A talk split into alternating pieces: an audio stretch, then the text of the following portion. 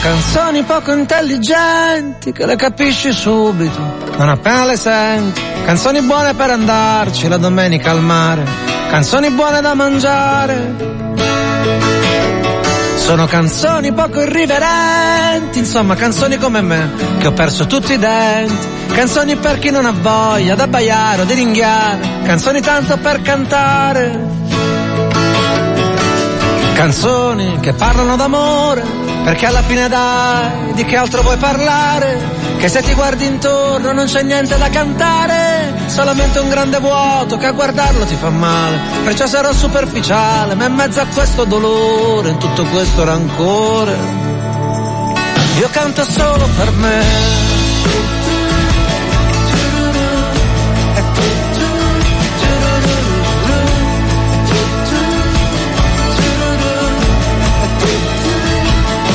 Le mie canzoni poco intelligenti che ti ci svegli la mattina e ti ci lavi i denti, canzoni per chi non ha voglia di pensare o di ascoltare, canzoni per dimenticare,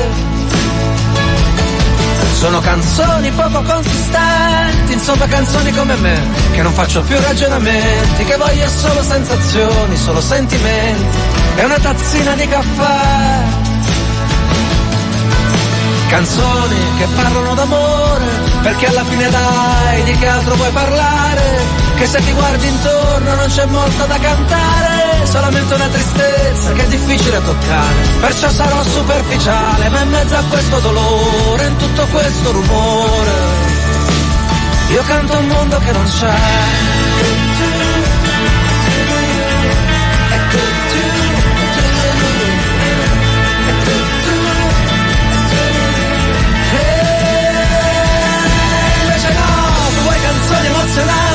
Che da chiaffano alla gola senza tanti complimenti, canzoni come sperla in faccia per costringerti a pensare, canzoni belle da restarci male,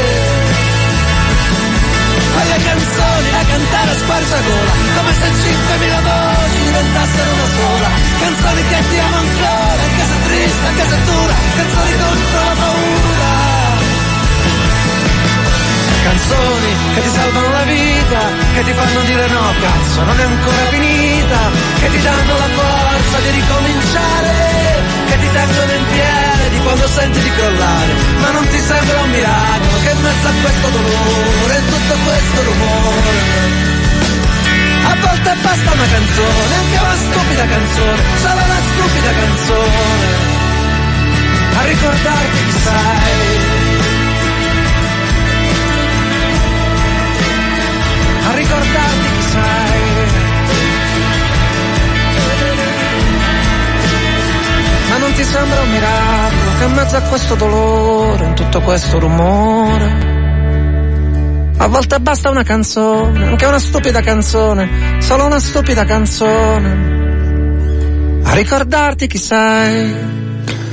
Bruno Rissas, che non sarà sul palco del Carro Ponte, un amico comunque di Radio Popolare, l'occasione per ricordarvi che eh, con prevendite potete già eh, acquistare i biglietti per la serata dell'otto settembre al Carro Ponte, potete andare su Mail Ticket o su Viva Ticket, a venti euro vi portate a casa non uno ma quattro concerti, l'appuntamento per l'otto settembre al Carro Ponte, una serata per sostenere libertà ed indipendenza di Radio Popolare. Da un voto, quello alla Camera qui in, in Italia, che avverrà oggi, lo, ne abbiamo parlato proprio poco fa insieme a due dei protagonisti della discussione eh, di oggi, a un voto al Senato americano che c'è stato, quello sulla riforma sanitaria di Donald Trump. Do il benvenuto a Roberto Festa. Ciao Roberto, eccoci. Eh, buongiorno Alessandro e buongiorno agli ascoltatori. Un, un primo voto intanto c'è da dire, non un voto nel merito della riforma ma su una eh, questione procedurale, un voto arrivato a stento perché alla fine eh, si è arrivati cinquantuno a cinquanta. Ci spieghi un po' cos'è stata questa prima votazione? Allora, eh, sì, eh, diciamo la, la confusione regna eh, sovrana in questo momento, perché? Perché da eh, mesi, anni, diciamo ormai anche durante il, il periodo, la presidenza eh, di Barack Obama, i repubblicani eh, di Camera e Senato stanno cercando in tutti i modi di eh, cancellare eh, e di sostituire l'Obamacare. L'Obamacare, la riforma sanitaria di Barack eh, Obama, è un po' il segno, il simbolo della presidenza di Obama, e quindi i repubblicani vogliono a tutti i costi cancellarlo. Allora, dopo eh, innumerevoli tentativi, discussioni, polemiche, dibattiti, eccetera, ieri eh, pomeriggio, ora di Washington, i repubblicani sono finalmente riusciti a far passare un voto che però è un voto, diciamo così, procedurale, cioè hanno votato per far ripartire il dibattito, per far partire al Senato il dibattito sull'Obamacare e su una nuova riforma sanitaria. Allora, quel voto è passato ehm, in, in modo strettissimo, cioè cinquantuno voti contro eh, cinquanta. Ci è voluto il voto decisivo di Mike Pence, che è il vicepresidente eh, degli Stati Uniti e in quanto vicepresidente presiede anche all'attività del Senato e ha il diritto in eh, circostanze come queste di esprimere il voto decisivo in caso di parità. Quindi ha dovuto votare Mike Pence e ci è voluto l'arrivo a Washington del senatore, vecchio senatore John McCain, che è il senatore dell'Arizona, qui eh, due settimane fa è stato diagnosticato un tumore al, al, al cervello, quindi hanno dovuto richiamare eh, McCain a Washington. Contro la riapertura del dibattito però hanno votato due repubblicane moderate, diciamo così, Susan Collins del Maine e Lisa Murkowski dell'Alaska, ehm, che insomma non sono assolutamente eh, a favore di, di una sostituzione dell'Obamacare. Tra l'altro loro sono stati immediatamente castigate su Twitter da Trump stesso, che ha scritto: abbiamo avuto due repubblicani che sono andati contro di noi, ciò che è molto molto triste per loro. Comunque, quindi riapertura del dibattito, immediatamente dopo è stata presentata la riforma effettiva che i repubblicani vorrebbero far eh, passare, e questa riforma effettiva è eh, fallita, cioè non hanno ottenuto i eh, voti. Ci sono stati quarantasette sì e ne avevano bisogno di sessanta e cinquantatré no. Quindi il primo tentativo di far passare una riforma vera, una riforma dei repubblicani, che tra l'altro lo eh, ricordo, ehm, ci sono delle, delle valutazioni indipendenti che dicono che con questo tipo di riforma ci saranno nel eh, duemilaventisei cinquanta milioni di eh, americani non assicurati senza una riforma sanitaria. Quindi il primo tentativo di far passare una riforma che cancelli, una legge che cancelli l'Obamacare, è già fallito. Ecco, questo dà un po' il senso della confusione che regna tra i repubblicani e dà il senso anche di quello che potrà succedere mh, insomma, nei, nei giorni che verranno, quando ci saranno altri voti e altri tentativi per eh, cancellare l'Obamacare. Tra l'altro, eh, Roberto, citavi prima il voto che è stato decisivo di John McCain, eh, vecchio senatore repubblicano, che eh, ricordavi anche tu, gli è stato appena diagnosticato eh, un, un tumore al cervello. Eh, McCain, tra l'altro, a livello più generale della politica di Trump, te devo dire, diciamo, non è un allineato, perché è stato molto molto eh, eh, deciso nel, nel dire sulla questione Russiagate a Trump che stava sbagliando.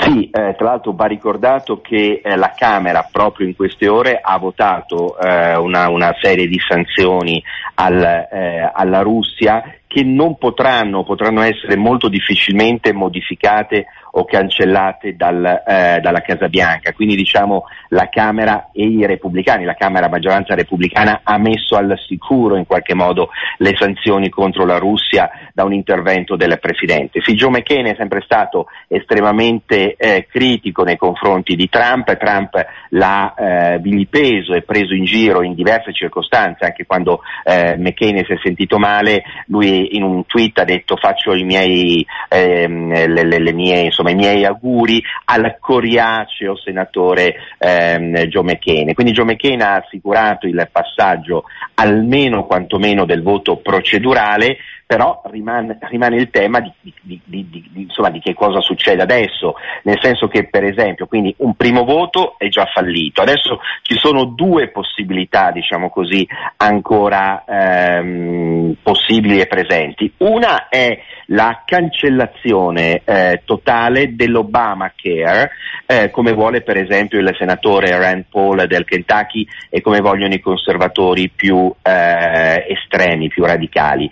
Una cancellazione dell'Obamacare senza però una sostituzione con un'altra legge scatenerebbe ovviamente una, una fase, diciamo così, di, ehm, eh, di, di, di incertezza, no? Sulle regole, sulle leggi, su quello che succede appunto nella salute e per la sanità degli americani, e ovviamente questo molti repubblicani, soprattutto i più moderati, non lo vogliono. C'è un'altra invece possibilità che è definita lo skinny repeal, cioè una cancellazione di alcune norme precise dell'Obamacare, per esempio l'obbligo di dotarsi di un'assistenza, di un'assicurazione sanitaria che l'Obamacare eh, prevede, quindi cancellare soltanto delle misure particolari, singole, individuali dell'Obamacare, mantenendo invece, diciamo così, la struttura, l'architettura più eh, generale. È quello che vogliono i eh, moderati, ma che cosa succederebbe a questo punto? Succede che il Senato i repubblicani del Senato dovrebbero votare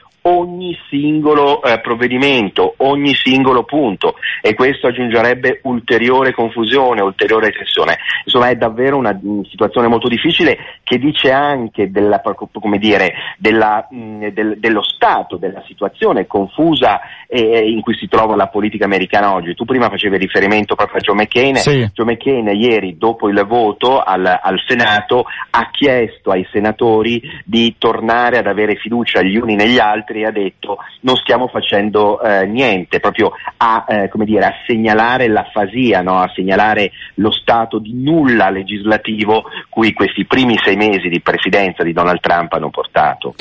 Un Donald Trump che si trova eh, davanti dei mesi Eh, complicati, perlomeno già al, al momento della sua elezione le difficoltà all'interno del, del gruppo repubblicano c'erano. Mi sembra che anche quest, quest'ultima vicenda, questo primo prima votazione, sottolinei come debba navigare un po' a vista, comunque cercando di tenere insieme il suo, il suo gruppo.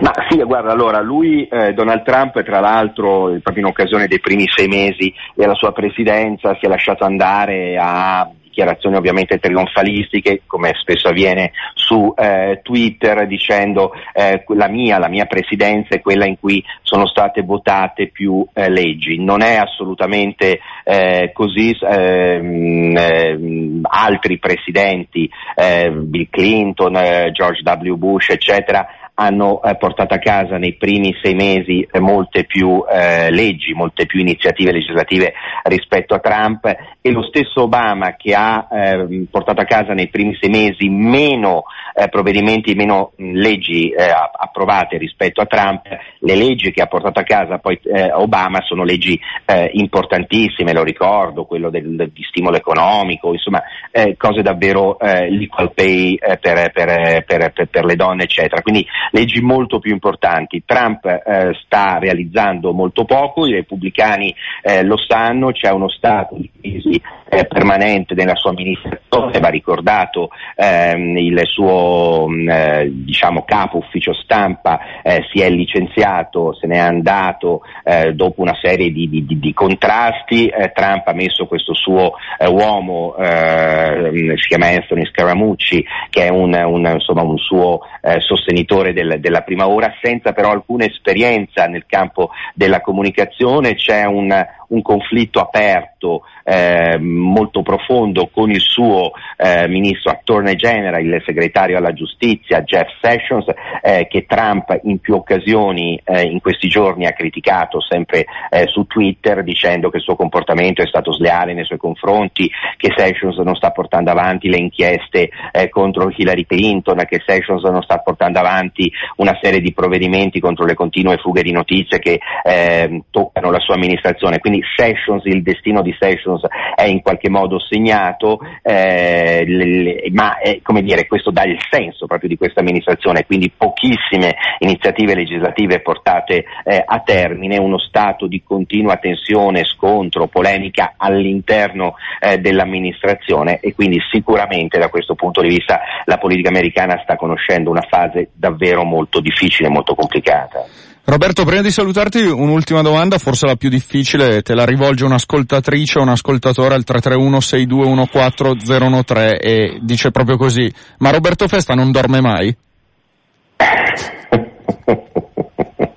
Guarda, forse bisognerebbe, come dire, riportare la, la domanda non a me ma a altri. Comunque no, sì, dormo, dormo poco, ma dormo, insomma, sì. No, perché i nostri ascoltatori si preoccupano anche del nostro stato di salute.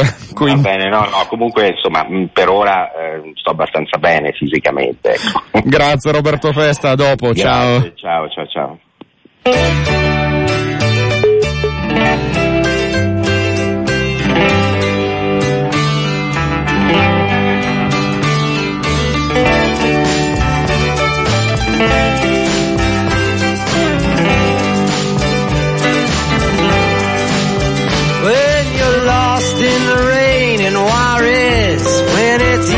Time too, and your gravity fails and negativity don't pull you through. Don't put on any airs when you're down on Rue Morgue Avenue. They got some hungry women there and they really make a mess out of you. Now if you see Saint Annie, please tell her thanks a lot. I cannot move, my fingers are all in a knot. I don't have the strength to get up and take another shot, and my best friend, my doctor, won't even say what it is I got. Sweet Melinda, the peasants call her the goddess of gloom. She speaks good English and she invites you up into her room. So kind and careful not to go to her too soon, and she takes your voice and leaves you howling at the moon. Up on Housing Project Hill, it's either fortune or fame. You must pick one, though neither of them are to be what they claim. If you're looking to get silly, you better go back to from where you came, because the cops don't need you, and man, they expect the same.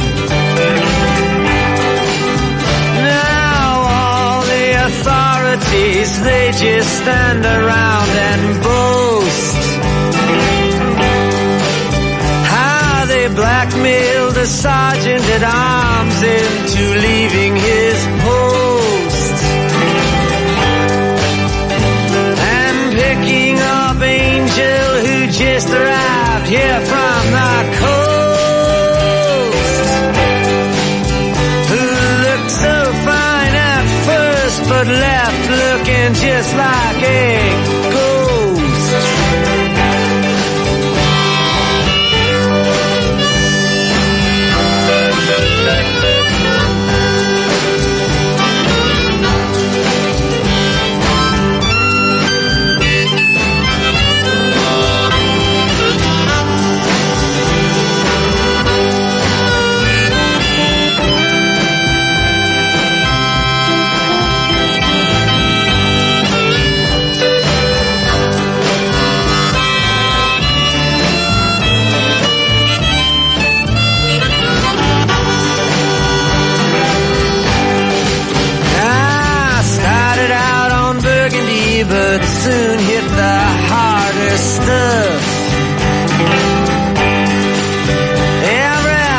empty city stand behind me when the game got rough. But the joke was on me, there was nobody even there to bluff. I'm going back to New York City, I do believe I've had enough.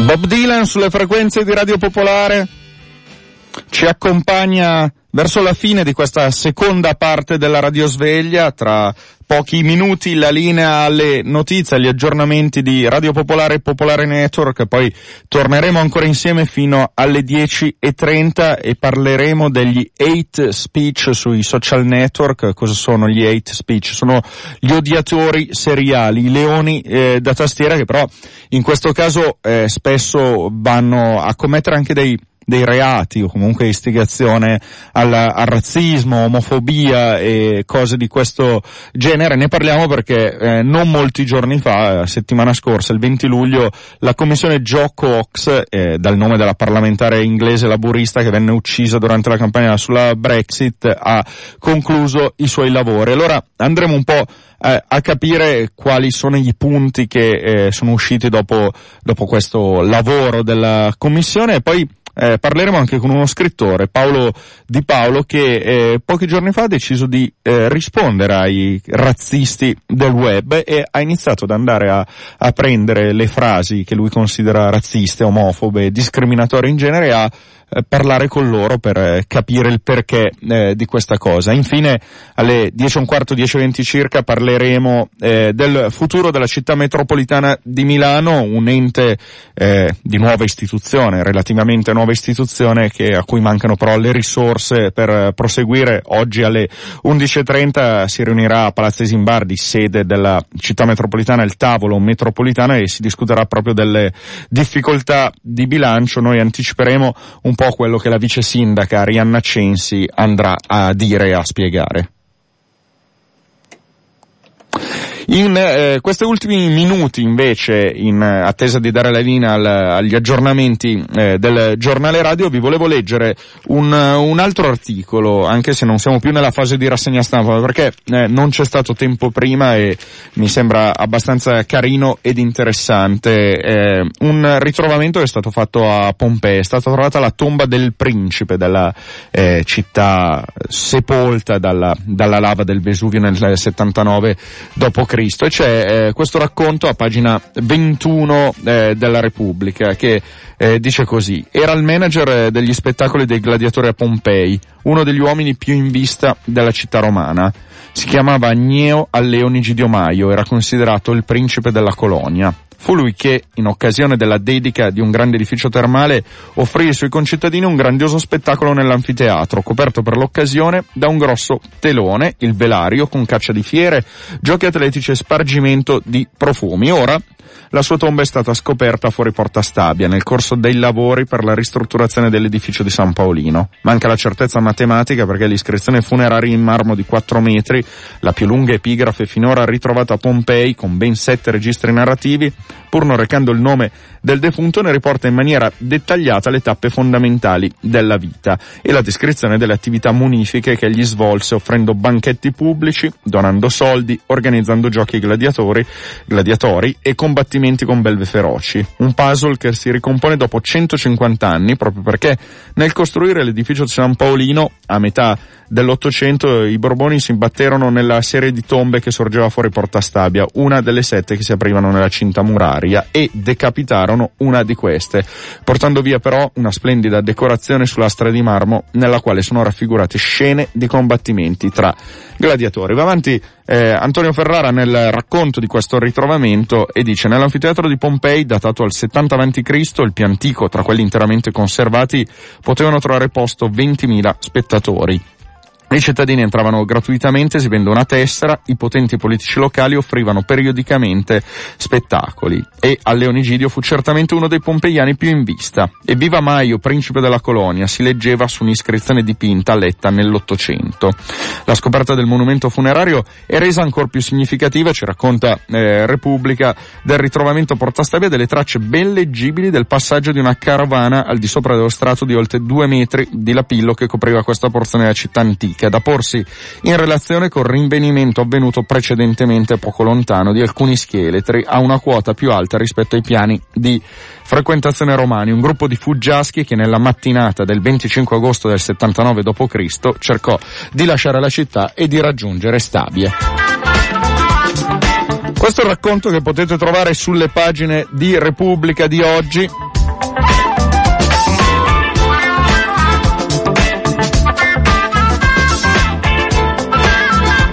Sono le nove e ventotto minuti, la linea al giornale radio di Popolare Network, poi noi ritorniamo per l'ultima parte della radiosveglia, tra pochissimo.